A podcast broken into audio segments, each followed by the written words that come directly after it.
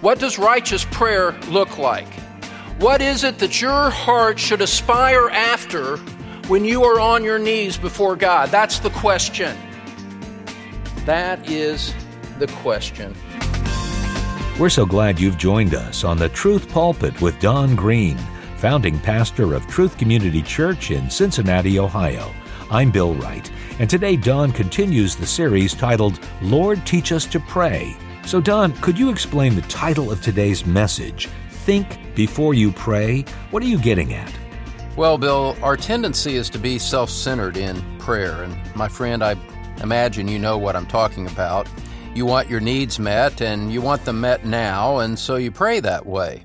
And we're all tempted in that direction to use prayer as a means of smoothing out life for ourselves. But my friend, prayer isn't meant to be a spiritual vending machine like that. It is an act of worship. And as we pray, we need to stop and remember who God is and who it is that we are praying to. God is holy. God is worthy of worship, and that should be the first preoccupation of our mind as we go to Him in prayer. And that's what Jesus teaches us in the pattern that we're going to see from Matthew 6 today. Open your Bible with me as we now turn to God's Word on the Truth Pulpit. Thanks, Don. And there's much more to learn from Matthew chapter 6 as our teacher continues this incredible series on prayer. So let's join Don as he continues teaching God's people God's Word here on the Truth Pulpit. Here in the Sermon on the Mount, Matthew chapters 5, 6, and 7, Jesus gives a masterful explanation of what the implications of repentance are. He started his public ministry in Matthew 4:17, a summary statement of his opening salvo in his preaching. When Matthew records him as saying, Jesus began to preach and say, "Repent, for the kingdom of heaven is at hand." And then in Matthew chapter 5 verse 3, Jesus says, Blessed are the poor in spirit, for theirs is the kingdom of heaven. This phrase, a kingdom of heaven, linking repentance to everything that follows in these next three chapters. And as you look at the broad sweep of what Jesus says in this wonderful sermon, what he is saying is, is that when someone has truly repented of his sins and put his faith in Christ, increasing practical righteousness will be the mark of his life. Same kind of message that the Apostle John gave in 1 John, particularly in chapter 3. I think it would be fair to say that righteousness is the dominant theme in the Sermon on the Mount. This sermon presupposes a repentant heart and simply shows what the life is that flows from that new heart. When God saved you, when He saves anyone, truly saves them by the power of His Spirit, He gives that person a new heart, and that new heart desires to conform itself to the person of Christ. We understand that there is a progressive element to that sanctification, that there is an element of growth, but right from the very start, the seed is planted in the heart of the person that says, Now I want to be righteous. Now I want to become like my Savior. In a positive sense, that person desires to conform himself to the person of Christ and be like him in his character. In a negative sense, the true Christian wants to avoid sin in every form. It's all about living out practical righteousness, drawing closer to the God who saved him, and having your character conform to his likeness. This is basic. And you would expect something basic as Jesus opens up his public ministry and explains the significance of what the kingdom of heaven is at hand is. I want you to see very briefly how dominant this theme of righteousness is throughout this sermon. Starting in Matthew chapter 5 verse 6, Jesus says, "Blessed are those who hunger and thirst for righteousness, for they, and the language is emphatic, they and they alone will be satisfied." Verse 20 in the same chapter, Jesus says to these disciples, "For I say to you, that unless your righteousness surpasses that of the scribes and Pharisees, you will not enter the kingdom of heaven. Chapter 6, verse 1. Here, talking about the daily practice of righteousness in the spiritual disciplines, Jesus says, Beware of practicing your righteousness before men to be noticed by them, otherwise, you have no reward with your Father who is in heaven. In chapter 6, verse 33, Jesus kind of pulls it all together in terms of how this righteousness is to be the priority of your life. He says, Seek first his kingdom and his righteousness, and all these things will be added to you. Righteousness being the key theme at every key juncture of the passage, as Jesus transfers from one section to another, he is always emphasizing this theme of righteousness. This is what's to be true of all of you who name the name of Christ. The surpassing authority of this sermon the surpassing invasive and pervasive nature of what it means for every aspect of your life is absolutely breathtaking. That theme and the broad scope of it is reinforced as you understand the broad sections of the Sermon on the Mount. In the first 12 verses, Matthew 5 through 12, I realize that's not actually 12, but it lets the number correspond. In the first 12 verses of this chapter, Jesus deals with righteousness in your inward character. Verses 13 through 16, he deals with your righteousness in relationship to the world around you. In verses 17 through 48, righteousness is expressed in a heartfelt obedience to the law of God. In chapter 6, it's righteousness in daily spiritual life. And in chapter 7, it's righteousness in relationship to future judgment. So, in your character, in your relationships in the world, in your obedience to the law of God, in your daily spiritual life, and as you contemplate the coming future judgment at the seat of Christ, righteousness, righteousness, righteousness, righteousness is the theme. A theme that includes proper theological understanding, but is not limited by it, a theology and an understanding of Scripture that transforms you. Head knowledge is not enough. It's not enough. And so, as we come now to Matthew chapter 6 with that little bit of context set in your mind, and we come to this familiar passage in, beginning in verse 9, commonly known as the Lord's Prayer. Some people balk at that name because Jesus himself couldn't have prayed every element of this prayer. Jesus had no sin to confess, for example. But it's the prayer that the Lord taught to his disciples. That's why it's called the Lord's Prayer. As we come to this prayer, what you have to see and understand to really get the full impact of it is that this prayer is part of a greater context of the righteous life that should belong to those who are in Christ. Jesus had been dealing with prayer some in verses 5 through 8. Look at verse 5 with me in chapter 6. He says, When you pray, he introduces this whole element of your prayer life. And if you're like most of us, certainly if you're like me, when you start to wed the themes of righteousness to your prayer life, and the surpassing greatness of what prayer should be with what your actual practice of it is, you come with a measure of fear and trembling. You feel conviction on it because you realize that your prayer life falls short.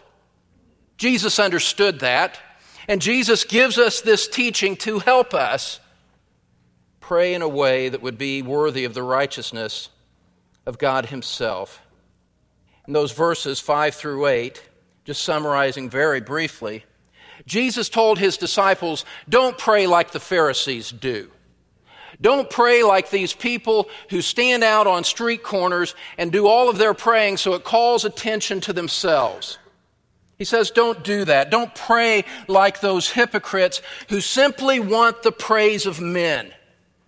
He says, when it comes to your personal righteousness, when it comes to the way that you live out the spiritual disciplines, he says, forget about what the praise of men is. You just be righteous in your own prayer closet before God and trust Him to reward you. He goes on in verses 7 and 8, and he says, also, he says, don't pray like Gentiles do. These people who just mindlessly repeat the same words over and over, thinking that the sheer volume of their prayers can somehow move the finger of omnipotence to grant their requests. Many words are not the key to good prayer. Let me say that again, and let me tell you why I emphasize it. I think the tendency is among evangelicals among well intended Christians, but who aren't really thinking all the way through what they need to be thinking about. When it comes to improving your prayer life, they'll start by saying you need to pray more. Now, it's a good thing to pray longer, but that's not where you start. If you're praying badly, it doesn't help to pray twice as long. No, what you want to do if you are serious about your walk with Christ, if you're serious about living out a righteous life in the presence of God, you don't want to start your thinking saying, I've got to pray longer. You want to say, I need to pray better. And Jesus teaches us that. That's why he gives us this prayer beginning in verse 9. He looks at his disciples and he says, The Pharisees and the Gentiles, they pray that way. He comes to you today if you're here in Christ and he says, No, by sharp contrast, you pray this way. You pray differently because you belong to the kingdom of God. Let's read the passage, just verses 9 through 13, very quickly to get it in our minds and to start to embrace the teaching that the Lord has for us here. He says in verse 9, He says, Pray then in this way. Since you're not supposed to pray like Pharisees and Gentiles, then pray this way. He says, Our Father who is in heaven, hallowed be your name. Your kingdom come, your will be done on earth as it is in heaven. Give us this day our daily bread, and forgive us our debts as we also have forgiven our debtors. And do not lead us into temptation, but deliver us from evil. For yours is the kingdom and the power and the glory forever. Amen.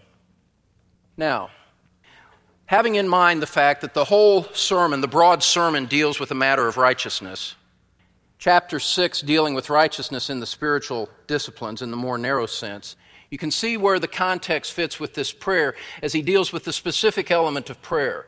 There's a whole context to what Jesus is saying here. He didn't just start talking about prayer out of thin air.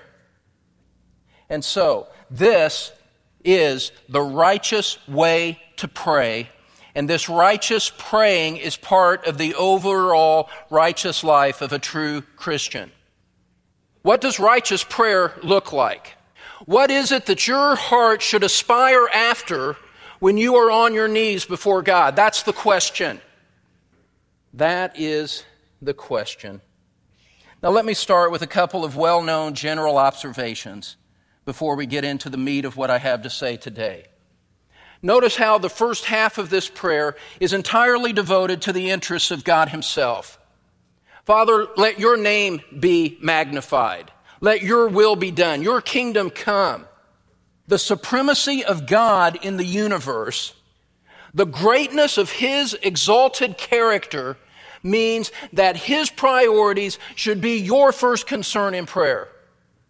As the pattern of your life, as the mark toward which you continually should be heading in your prayer life, the priorities of God's kingdom and the exaltation of His name should ever be first on your lips. That alone is, would be conviction enough to carry us for a week or two, probably.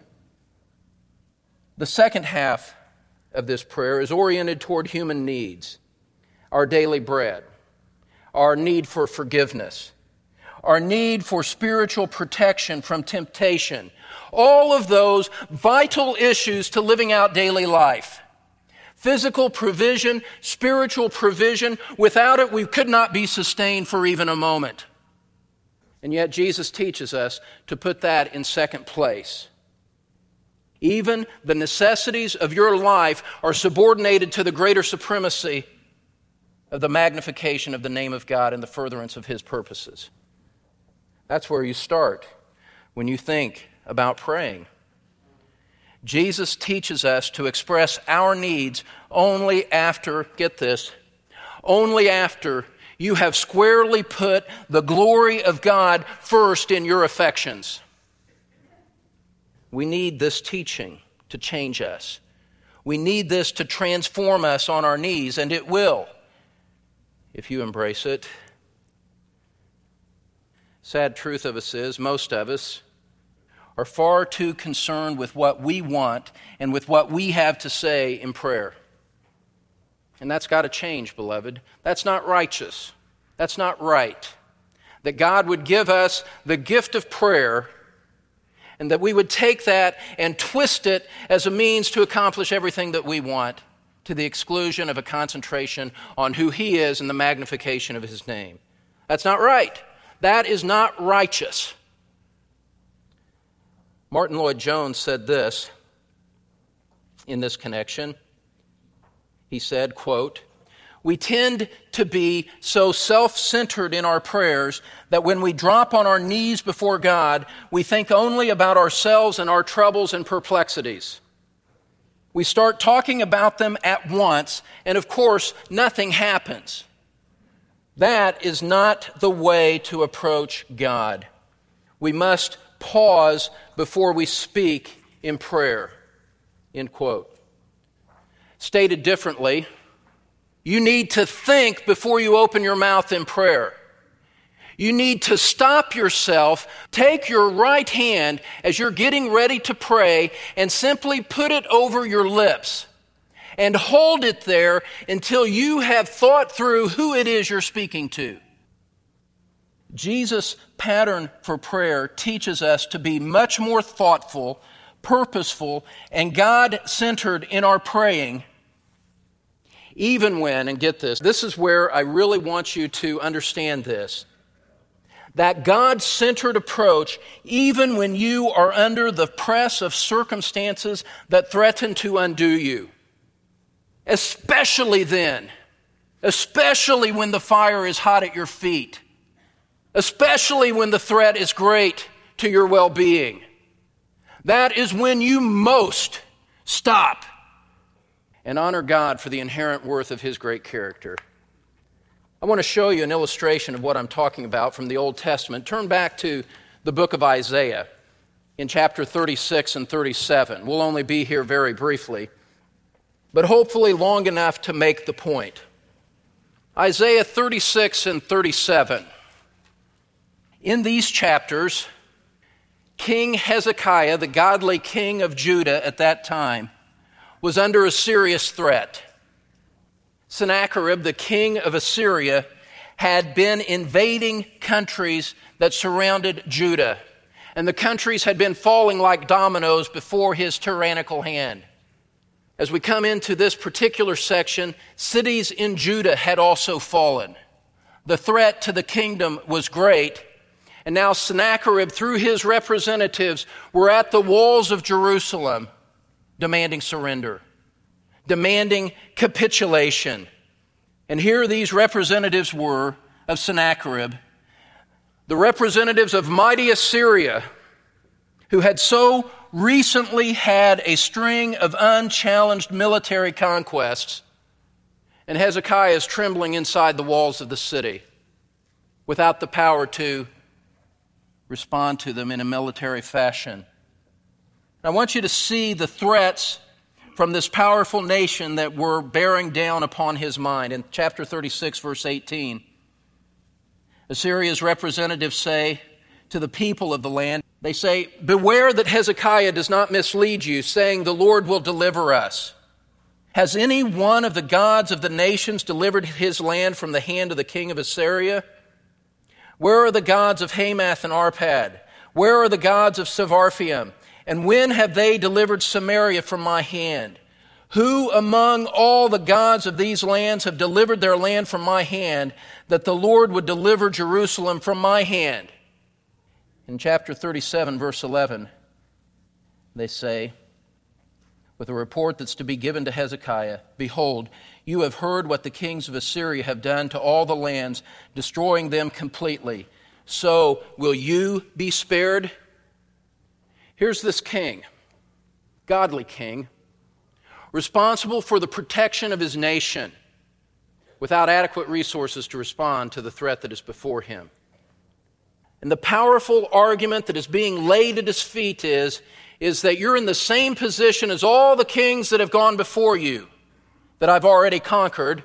They cried out to their God, and I conquered them. One right after another. They fell like dominoes before me. And you're just next on the list. What's going to be any different about you? Come out and surrender, and let's put an end to this enormous propaganda pressure upon Hezekiah. And from all appearances, national survival was at stake. Hezekiah under tremendous threat. And here's what I want you to see. Chapter 37, verse 15. Hezekiah prayed to the Lord, saying, O Lord of hosts, the God of Israel, who is enthroned above the cherubim. You are the God, you alone, of all the kingdoms of the earth. You have made heaven and earth. Notice, beloved, how he starts out. He does not start out whining about his problems, even though his problems were great. He sets all of it aside in his mind. He pushes it all out of the way to focus, even for a short while, on the greatness of the character of God. Verse 17 Incline your ear, O Lord, and hear. Open your eyes, O Lord, and see. Only now does he begin to bring his request before him. Incline your ears and listen to all the words of Sennacherib, who sent them to reproach the living God. Truly, O Lord, the kings of Assyria have devastated all the countries and their lands. They have cast their gods into the fire. For they were not gods, but the work of men's hands, wood and stone, so they have destroyed them. Now comes his request. Only now comes his real request. Verse 20 Now, O Lord our God, deliver us from his hand, that all the kingdoms of the earth may know that you alone, Lord, are God. And in verse 36, skipping over a lot of important details, obviously, you see how God responded to that prayer of Hezekiah and proved the majesty of his name to Sennacherib and all of Assyria when the angel of the Lord went out and struck 185 in the camp of the Assyrians. And when men arose early in the morning, behold, all of these were dead. And the supremacy of God had been vindicated in response to a prayer that put him first, that exalted his name before the request ever crossed Hezekiah's lips. That's how, beloved, a righteous man prays under pressure. The character of God controls his praying, not the press of immediate circumstances. Would have been easy for Hezekiah to run in and say, Oh Lord, you've got to help us now. And just bypass the majesty of the one to whom he was speaking. You can't pray that way, beloved. You have to acknowledge the grandeur of who you're speaking to first. If you die while you're expressing his praise, that's okay. Because you would die with heart affections set with the priorities where they need to be. And so, you, as a righteous man, as a righteous woman, how do you pray righteously? You subordinate your concerns to the glory and character of God. That's what Jesus is teaching us here. Now, with that said, in principle, I understand it's, that's not that hard to understand in principle. The spiritual battle for you and for me is to fight this and make that happen in a reality in our own prayer life. You face the same temptation I do you want to use prayer to manipulate your circumstances so things go the way you want them to go. When you start out praying that way, that's not right. Beloved, I say it in love. I say it as one chastened by this very passage. That's not right. The righteous man gives priority to the exaltation of God. The next time you prepare for prayer, we hope you'll remember what you've learned in today's message. Think before you pray. Pastor Don Green will have more edifying teaching from Scripture as he continues our series titled Lord Teach Us to Pray. That's next time on the Truth Pulpit. But right now, here again is Don with a special invitation.